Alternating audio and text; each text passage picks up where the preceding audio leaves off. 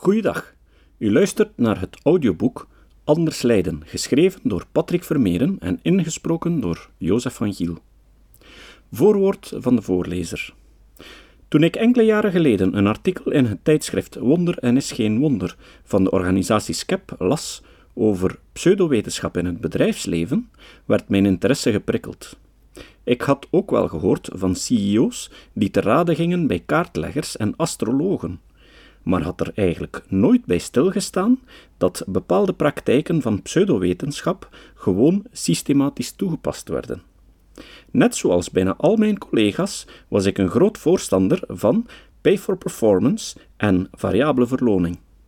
Ik had zelfs een MBTI-test ondergaan die mij perfect typeerde.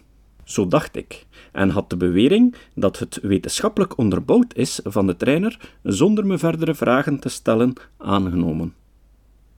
Dat artikel was van de hand van Patrick Vermeeren.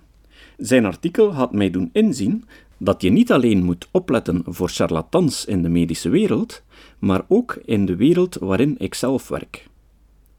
Ken je een meer rationele wereld dan die van ingenieurs? Wat later kreeg ik beroepshalve de opdracht om innovatie in onze onderneming te verbeteren en om te helpen de kansen van potentiële spin-off bedrijven te maximaliseren. Aangezien ik een complete leek was op beide vlakken, begon ik met binnen mijn kennissenkring raad te vragen en met literatuur te lezen. Ik heb in die periode een massa boeken over innovatie, management, motivatie en leiderschap gelezen. Een groot deel van die literatuur was gewoon verloren tijd. Bij een ander deel ervan kon je de boodschap van het ganse boek samenvatten op twee bladzijden. Het grootste deel van die boeken zijn helemaal niet gebaseerd op grondig onderzoek, maar zijn vooral de intuïtie van de schrijver. Ik heb ooit bij een boekvoorstelling van een bekende Belgische managementprofessor aan hem gevraagd hoe hij zijn onderzoek deed. Het antwoord was zo ontwijkend dat ik alleen maar de indruk kon krijgen dat hij helemaal geen onderzoek had gedaan maar het ganse boek uit zijn duim gezogen had. Toen heb ik beslist om ook het boek rond leiderschap van Patrick Vermeeren te lezen. Het verschil in onderbouwing en grondigheid tussen dit boek en de andere boeken die ik ondertussen verwerkt had, was indrukwekkend. Dat meer dan 500 bladzijden tellende boek bevat op elke pagina informatie dat gewoon cruciaal is om op een professionele manier aan human resource management en leidinggeven te doen. En wat meer is, Vermeeren onderbouwt elke positie die hij inneemt met een grondige analyse van de wetenschappelijke literatuur uit verschillende relevante domeinen, waaronder de psychologie, de sociologie en onderzoek naar leiderschap.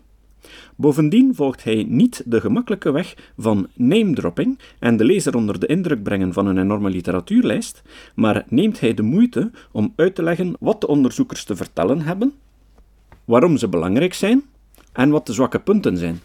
Hij helpt de lezer om het allemaal voor zichzelf uit te vissen. Kortom, hij zet de lezer aan tot kritisch denken over management en leiderschap. Hij laat je inzien dat de evidence-based principes, die verantwoordelijk zijn voor de revolutie die we in de moderne geneeskunde meemaakten, ook toepasbaar zijn in het bedrijfsleven. Rond leiderschap is een boek dat gewoon door elke HR-manager en door elke leidinggevende die zijn job serieus neemt zou moeten gelezen worden. Het lijkt me de evidentie dat, als ondernemingen beweren dat hun belangrijkste assets de mensen zijn, dat we die assets dan ook op een professionele manier moeten beheren. Blijkbaar denken veel HR-managers en leidinggevenden daar anders over. Dat boek gaat op elk aspect vrij diep in en het is dan ook geen boek dat je snel even leest voor het slapen gaan. Het vereist de volle concentratie van de lezer, maar dat kan geen argument zijn om het niet te lezen. Je cursussen wiskunde, thermodynamica, fiscaal recht of analytische boekhouding heb je toch ook niet onder de knie gekregen door er eventjes in te kijken voor het slapen gaan? Waarom zouden we dan van de beheerders van onze machineparken en onze financiën wel een degelijk professionalisme verwachten en van de beheerders van mensen niet? Ik heb dan ook regelmatig vruchteloos geprobeerd om vrienden, kennissen en collega's te overtuigen om dit boek te lezen. Ondertussen was ik zelf een liefhebber geworden van audioboeken. Audioboeken laten je toe op tijdstippen dat je niet kan lezen, zoals bijvoorbeeld tijdens het joggen, toch literatuur te verwerken en kennis op te doen. En aangezien de managers die ik tegenkwam altijd met de smoes afkomen dat ze geen tijd hebben om te lezen, leek dit onderwerp ideaal voor een audioboek. Maar het boek rond leiderschap leent zich daar niet toe, omdat het veel gebruik maakt van schema's, tabellen en illustraties. Bovendien, zoals ik reeds zei, is het een boek waar je je op moet concentreren. Patrick Vermeeren schreef echter een tweede boek met als titel Anders lijden. Dit boek beschrijf ik als een lichtere versie van Rond Leiderschap. Beide boeken overlappen elkaar gedeeltelijk, maar Anders Lijden is minder gedetailleerd en wat luchtiger, zodat het wat gemakkelijker leest. Dat betekent echter niet dat dit boek minder goed onderbouwd zou zijn. Daarnaast zijn er enkele onderwerpen die niet in Rond Leiderschap voorkomen. Toen ik op een bepaald ogenblik Patrick Vermeeren ontmoette, heb ik hem over mijn ideeën gesproken en hij was onmiddellijk akkoord. We wisten nog niet goed hoe we het zouden publiceren, maar ik ben toen alvast begonnen met het inlezen. Het resultaat kan je nu horen. Elk hoofdstuk eindigt met een vrij uitgebreide lijst referenties. Het voorlezen van dergelijke lijsten leek me nogal zinloos, daarom heb ik ze weggelaten. U kunt ze natuurlijk altijd raadplegen in het papieren boek, mocht u wat dieper willen ingaan in bepaalde onderdelen.